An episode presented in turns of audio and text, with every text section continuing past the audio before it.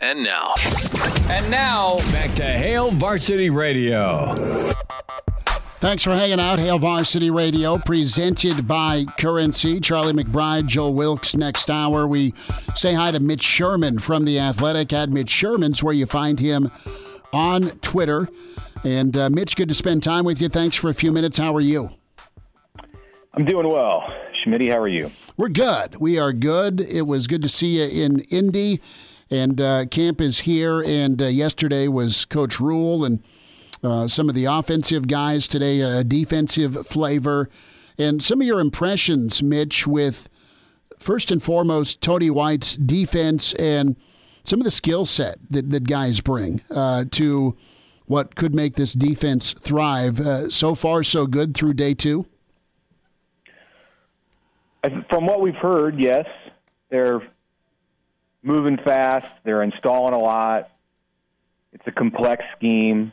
Um, you know, I could envision a scenario where we're into September and there's a need to scale back some things, but you know, Tony White's going to try to get as much in as he can. Um, you know, I, he doesn't want to sell short the veteran players on this team who deserve for for him and, and for this coaching staff to give them every opportunity that they have to win. And I think you heard that yesterday in, in Matt Rhule's voice about the veteran players on the team and the work that they've done to to really push things along through the summer. And you know, he talked about some of those guys being sick and tired of being sick and tired, and that, that quote kind of stuck stuck with me a little bit. Um, and I asked Tony White about it today, and you know, it, it resonates with him. It's because he's got players who feel that way at every level of his defense. You know, Quinton Newsome in the back, and Isaac Gifford, and you have Nick Henrich and Luke Reimer in the middle, and and then a guy like Ty Robinson, and and some some older players who haven't been on the field as much, also up there on that defensive line, like Nash Hutmacher and and Blaise Gunnerson. And we heard from both of those guys, Hutmacher and, and Gunnerson today, um, along with Ruquan Buckley and MJ Sherman, a new guy, and Ty Robinson and, and Nick Henrich yesterday. So a lot of the veteran players uh, defensively have have spoken, and and you know more than that, um, I, I think what you see in those guys, especially the linemen, is is some changes in, in how they look physically, and you know it's got a lot to do with their nutritionist, Kristen Coggin. It's got a lot to do with Corey Campbell, the strength coach, and his staff, and all of the guys that I asked about it were quick to mention those two and and their and their staffs, and then of course too what Terrence Knighton, the defensive line coach, and Tony White and Matt Rhule want from this defense. So you know they're working on a lot of different things um, to get this team in a place physically and intellectually when it comes to the, the football side of things so that they're ready to go in 30 days. And, and you know, that's, that's a tough, um, a tough task. Of course, they're not going to be at their best, but it's just how close can they get to that um, opening the season against the Big Ten West opponent. Mitch Sherman's with us here at Hail Varsity Radio. And Mitch, we heard from Tony White today that essentially it's going to fall upon that veteran leadership on the defense to get the defense ready to go for Minnesota. That some of those guys out there who are uh, another coach on the field, if you will, are really important in getting the defense as a whole ready. But I want to get your thoughts on on what it's going to take for this team if they're going to exceed expectations in year one. Is that going to fall on those veterans and that veteran leadership, or is that going to fall on some of the younger guys being ahead of schedule and, and getting on the field earlier than expected in their Husker career? Which side of the coin are you on there in terms of how Nebraska could exceed expectations this season? Well, I'd say both. I mean, you, you know, you're not going to get ex- uh, you're not going to exceed expectations with only the veterans stepping up or with only the young players stepping up. And I don't think the young players can do it without the veterans leading the way. Know, I don't think this is set up to be a team where uh, you have freshmen, redshirt freshmen who rise to the top, and and and the older players fall fall away. There's a it's just a small group. There's only ten seniors on this team, and they're going to have to get contributions from the majority of that group, and, and not just on the field, but in the locker room and in leadership roles. And then because that group is so small, yeah, they're going to need young players. There's a bigger junior class, but and then there's a, a big group of sophomores who have been in the program for three or four years. Some of the sophomores, well, all of them, um, the majority of them, I guess, would have been in college in 2020 if if they've redshirted. And you know that counts. That does, that does not count as a year. So you have fourth year sophomores, which skews the um, the look of the roster a little bit more young than it actually is. But um, some of those guys feel young in the program because they haven't done uh, as much on the field, and then there's others who who seem like veterans because they're entering their fourth season. So they're going to need it from all over. Um, I definitely think you're going to ha- you're going to need contributions from the young players um, if, if they are to go above and beyond what people expect from this team. And we saw some of those guys in the spring, uh, especially on the defensive side. So um, up front on defense at the second level on the defensive side, they're going to need young players, not just not just freshmen, but some of the transfers too, like like MJ, who we heard from today, and Chief Borders, who I'm sure we'll hear from at some point in camp, um, to be big contributors uh, for Tony White in this scheme. Mitch Sherman with us, few minutes, Hail Varsity Radio at Mitch Sherman on Twitter. Read him with the Athletic. Mitch, what what do you envision for this defense? Is it going to be a, a defense that's led by splash plays? Are they going to be great against the run? You know what? What's a, a definition of success for you? And I know we've got a whole bunch of camp left to, yeah.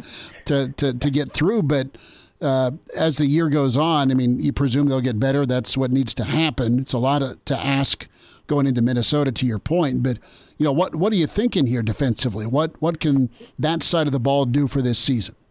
Yeah, I think definitely this defense this year and and and always in this scheme is going to be one that that is at its best when it's causing disruption. So big plays, turnovers, splash plays t- plays that get a, an offensive team out of its rhythm um, in a down and distance. You know, a sack on 2nd mm-hmm. down that makes it third and 17 and kills a drive.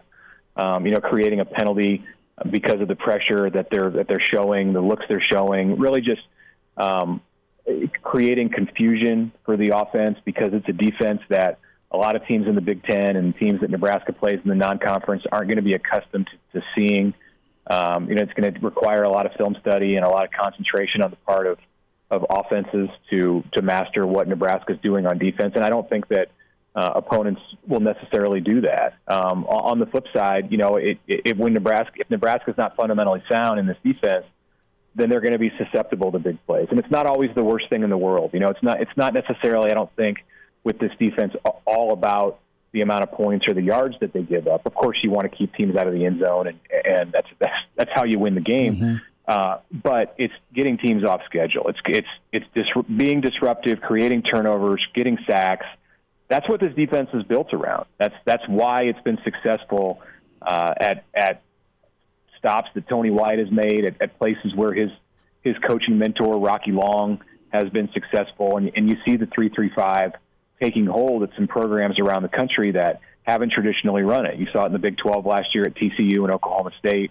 Um, can it work in the Big 12 in the Big 10? Yeah, I think it can. Um, but there are going to be times where if Nebraska's not buttoned up fundamentally, then they're going to get taken advantage of. And, and those moments are going to happen in this defense. You just have to hope if you're Nebraska that the big plays, the disruptions, um, can cancel that out and, and even give you an edge. And Mitch, we're going to get a chance to see this year how the 3-3-5 works with a couple different Big Ten teams utilizing it. Nebraska obviously being the first, the top of mind for us, but Wisconsin's going to have their own version of one, and Ohio State's going to have a version of a 3-3-5 as well. But whenever you look at this Husker defense, Mitch, how much pressure do you think is going to be on them early in the season when you look at those two big games to, to open with Minnesota and Colorado?